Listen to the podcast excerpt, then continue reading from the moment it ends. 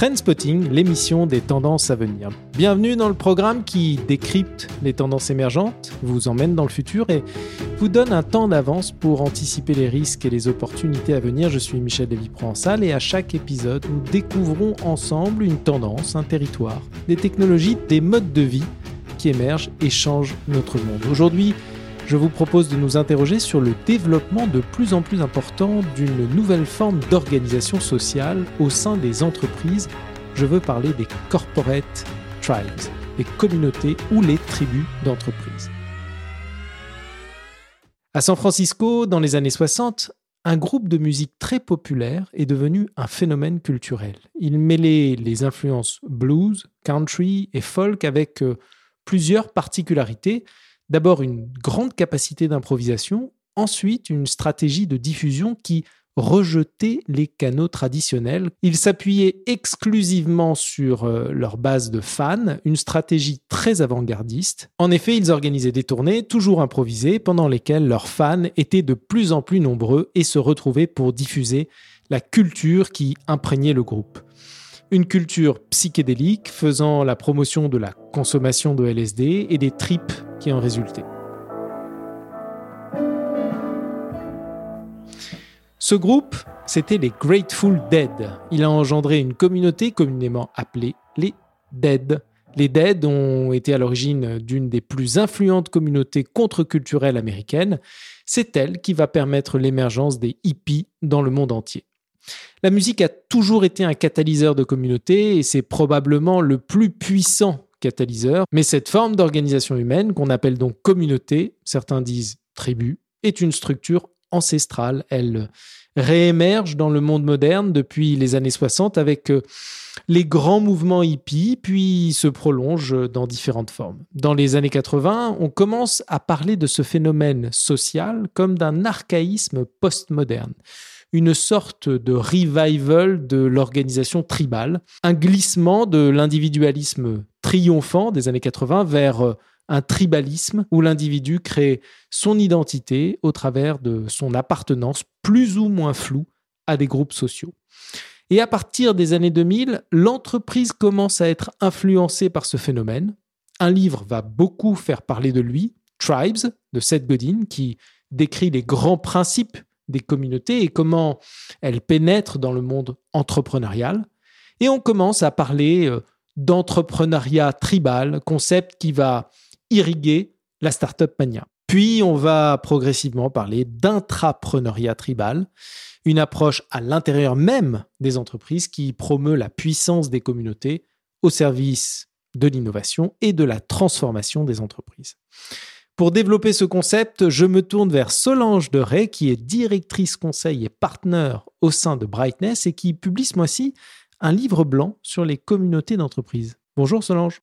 Bonjour Michel. Alors qu'est-ce qu'on appelle aujourd'hui une communauté d'entreprise alors, quand on parle de communauté d'entreprise aujourd'hui, euh, il y a plusieurs euh, sens et il y a plusieurs formes de communauté. Mais ce qui est sûr, c'est qu'on ne parle pas d'équipe au sens hiérarchique, dans la mesure où une communauté, c'est vraiment un groupe de personnes qui va se créer euh, de manière transverse à l'organisation traditionnelle. C'est souvent sous l'impulsion de quelques personnes qui sont très engagées, voire même passionnées.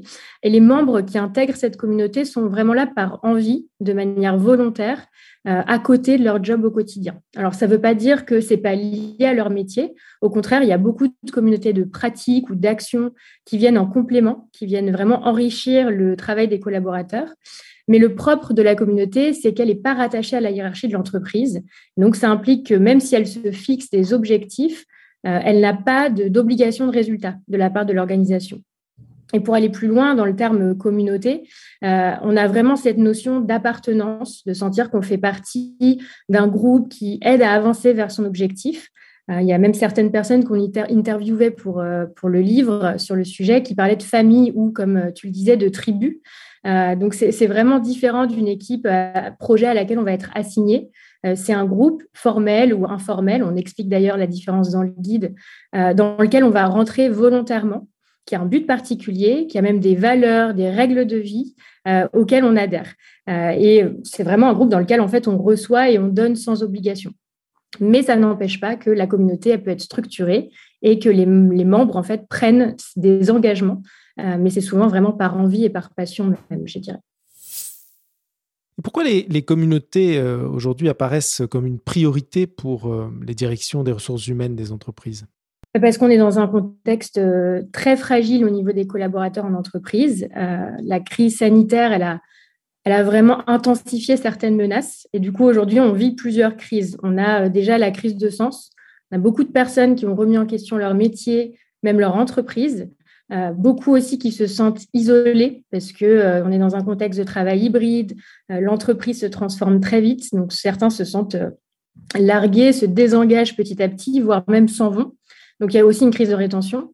Et puis à côté de tout ça, on a la guerre des talents parce que c'est de plus en plus dur de, de faire venir des nouvelles recrues.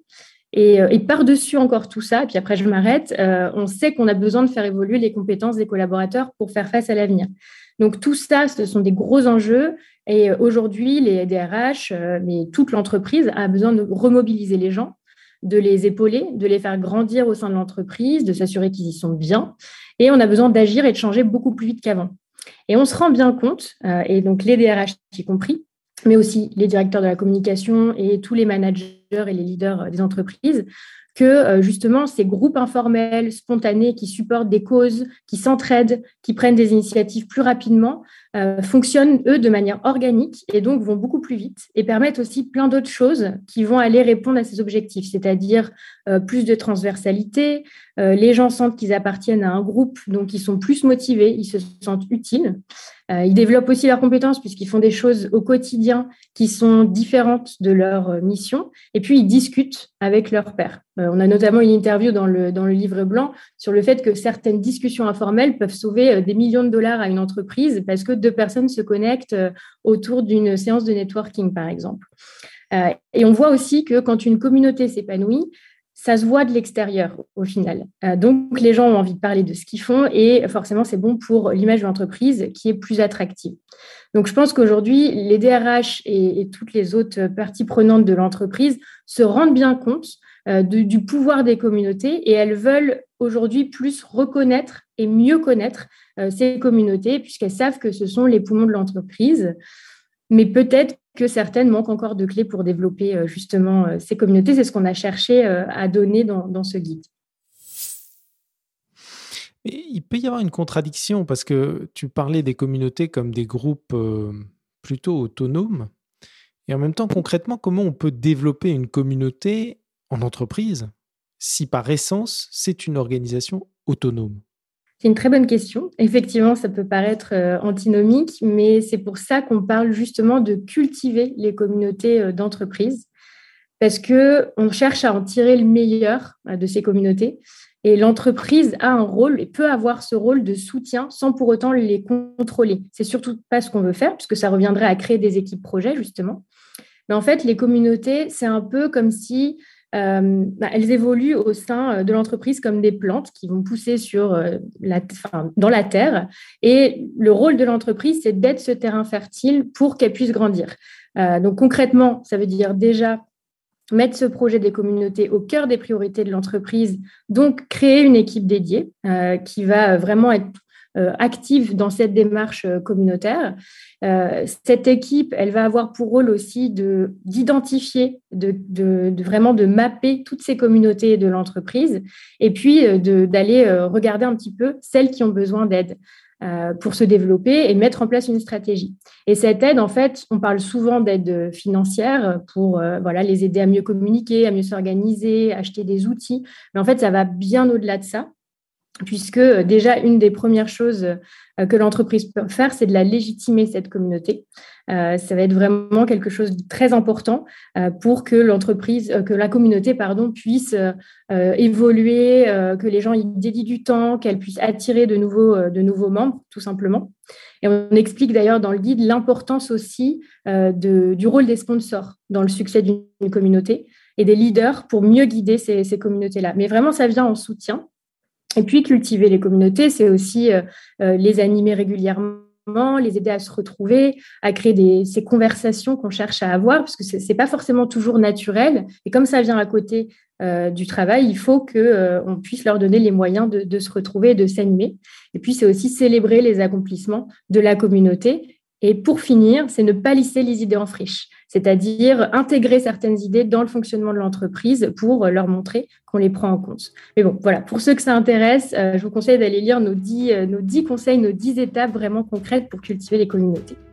Merci, merci Solange pour cet éclairage. Donc le livre blanc ou euh, le guide sur les communautés d'entreprise est téléchargeable gratuitement sur le site de Brightness, brightness.fr. Vous le retrouverez en homepage. Voilà, c'était Trendspotting. Pour retrouver les références utilisées dans l'émission, consultez la description de cet épisode. Enfin, si vous avez aimé cet épisode, n'hésitez pas à mettre des étoiles, ajouter un avis sur vos plateformes préférées et vous abonner au programme afin d'être averti des nouveaux épisodes. Je serai ravi d'échanger avec vous. N'hésitez pas à me contacter sur Twitter ou par email à michel@brightness.fr. Je vous dis à très bientôt.